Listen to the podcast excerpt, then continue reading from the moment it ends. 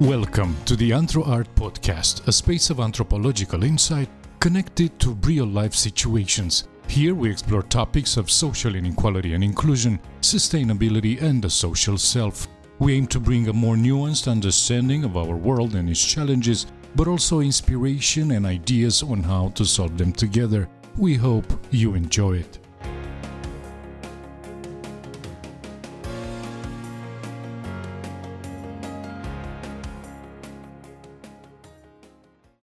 The Political Ecology of Lockdown Cities.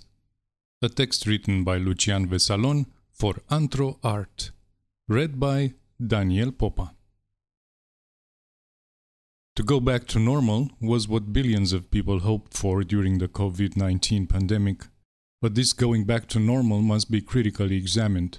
Political ecology offers a critical approach that can be applied to nature society relations in cities on lockdown I start from the assumption that the destruction of nature and social disturbances are part of the same phenomenon with the same causes rooted in the extractive regime of natural resources.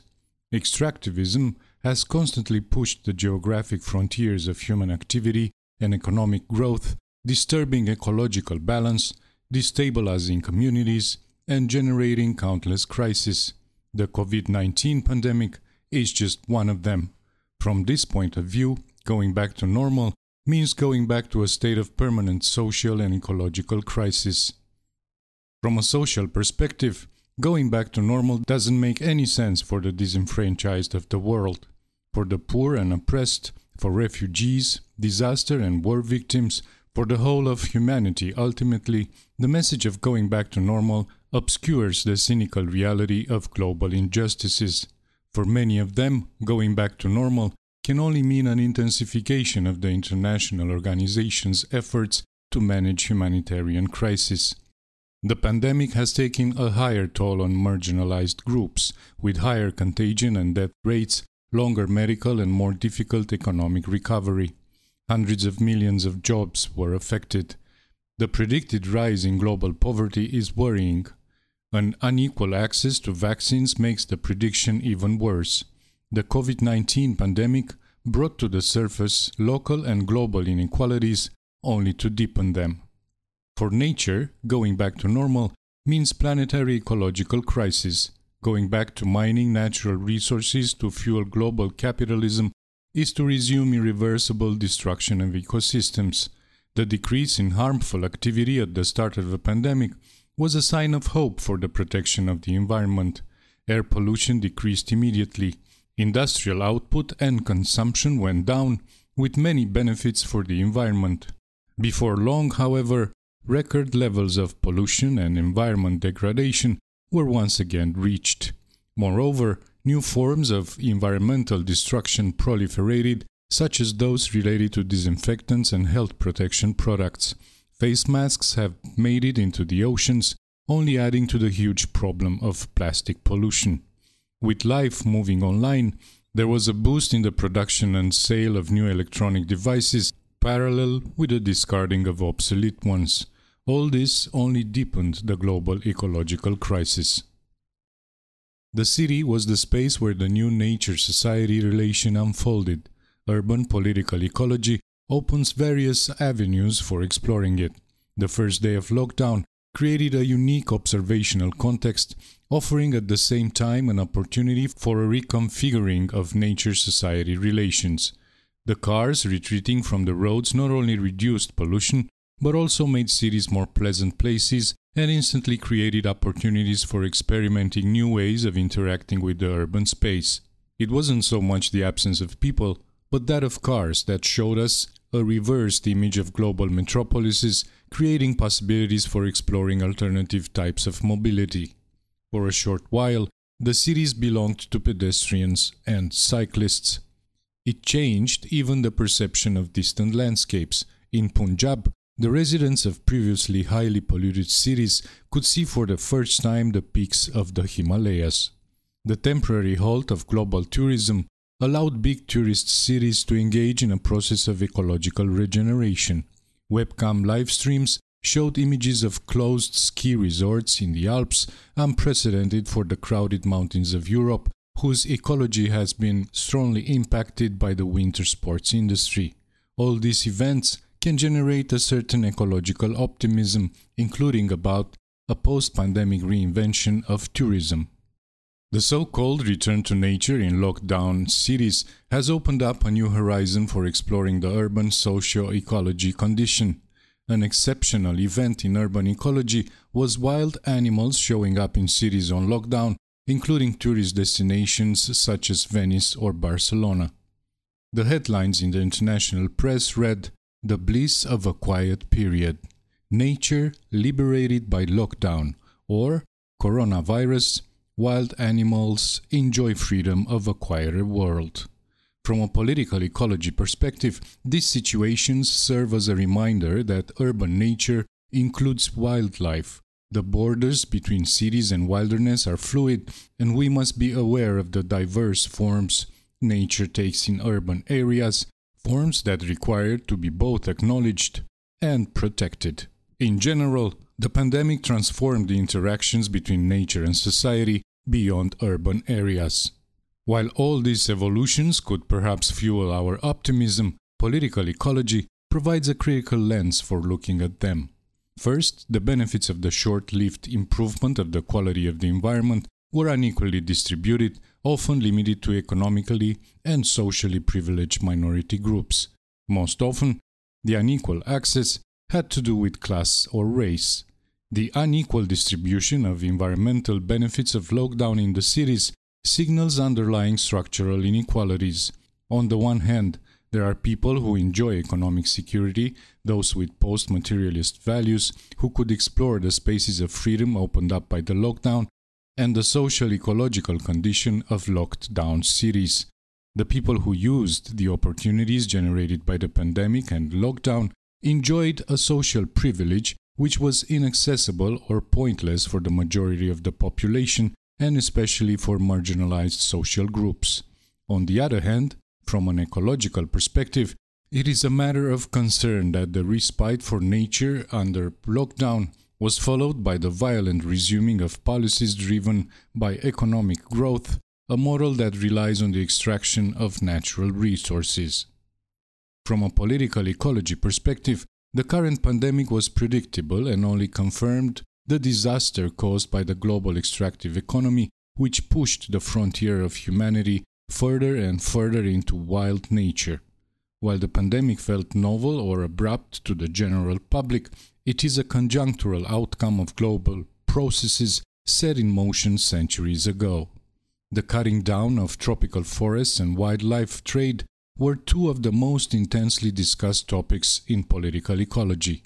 The publicity around zoonosis problematizes once more nature society relations as constituted by the global economy.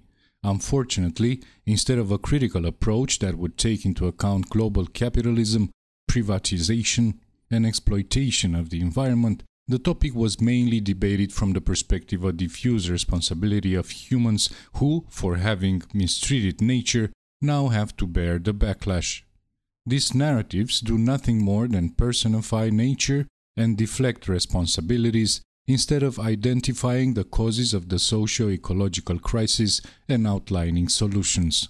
As a result, during the first months of the pandemic, many headlines informed us that nature is sending us a clear message. We did it to ourselves because of our promiscuous treatment of nature, and this was only the tip of the iceberg. Blaming Chinese produced markets was another way to circumvent global responsibilities for the pandemic. However, it should be noted that the entire scientific community has been consistently raising the alarm for the past decades, but it was only during the pandemic that their messages got the necessary media coverage. Capitalizing on the scientific consensus about the origin of pandemics, political ecology goes further in its critical examination of the illusion that we could go on exploiting and selectively repairing ecosystems. This illusion of control over nature is embedded in the very ideology supporting global capitalism and the extractive regime of natural resources. This regime continuously generates ecological and social crises. In this sense, the COVID 19 pandemic was an unnatural disaster and a sign that pandemics could become the norm instead of the exception. Therefore, instead of an anthropomorphized nature that throws viruses created in its jungle laboratories at us, we should be afraid of this model that relies on infinite economic growth, the continuous mining of natural resources, and marked social inequalities. Now, this is also the very model behind the urge to go back to normal.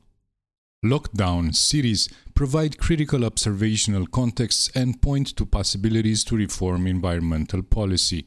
From a political ecology perspective, the question is how to integrate the imperative to protect nature and social justice into environment policy.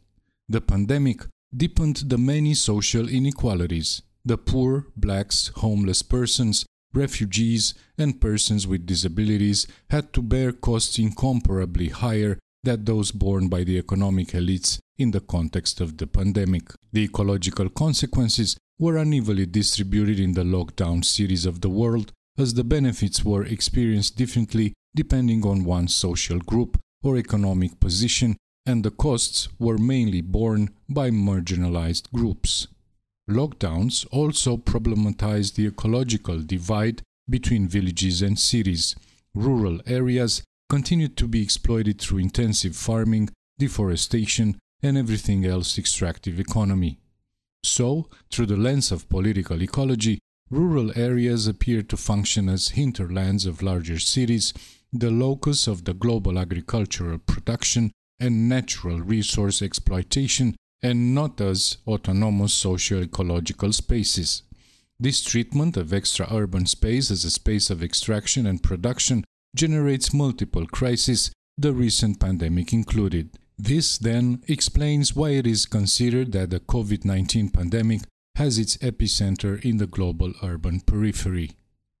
Finally, we could recall that famous phrase Churchill was credited for Never let a good crisis go to waste. The medical crisis turned out to be rooted in an underlying crisis, both ecological and social. This crisis, that is not so much conjunctural as it is structural, is generated by the extractive economy, which is relentlessly mining the global natural resources in a social system characterized by deep inequalities. Political ecology proposes a radical critique of extractive capitalism the destruction of nature, and the extreme social inequalities associated with it. The pandemic has offered states and societies a unique opportunity to experiment with social and ecological reforms. If the fight to reduce inequalities, discrimination, and social exclusion is to be effective, it requires rethinking the environmental policy. So far, the countries of the world have encouraged going back to normal according to the old model of growth, which combines mining natural resources with inequality and poverty, the model of extractive capitalism. But this could not obliterate an awareness of alternatives. Reform proposals include, among others, giving up the model of development based on economic growth, focusing instead on redistribution and care, reducing consumption, regenerative farming, or canceling the foreign debt of poor countries. The alternatives are possible, so by letting this pandemic go to waste and going back to normal, we only normalize a deep ecological and social crisis.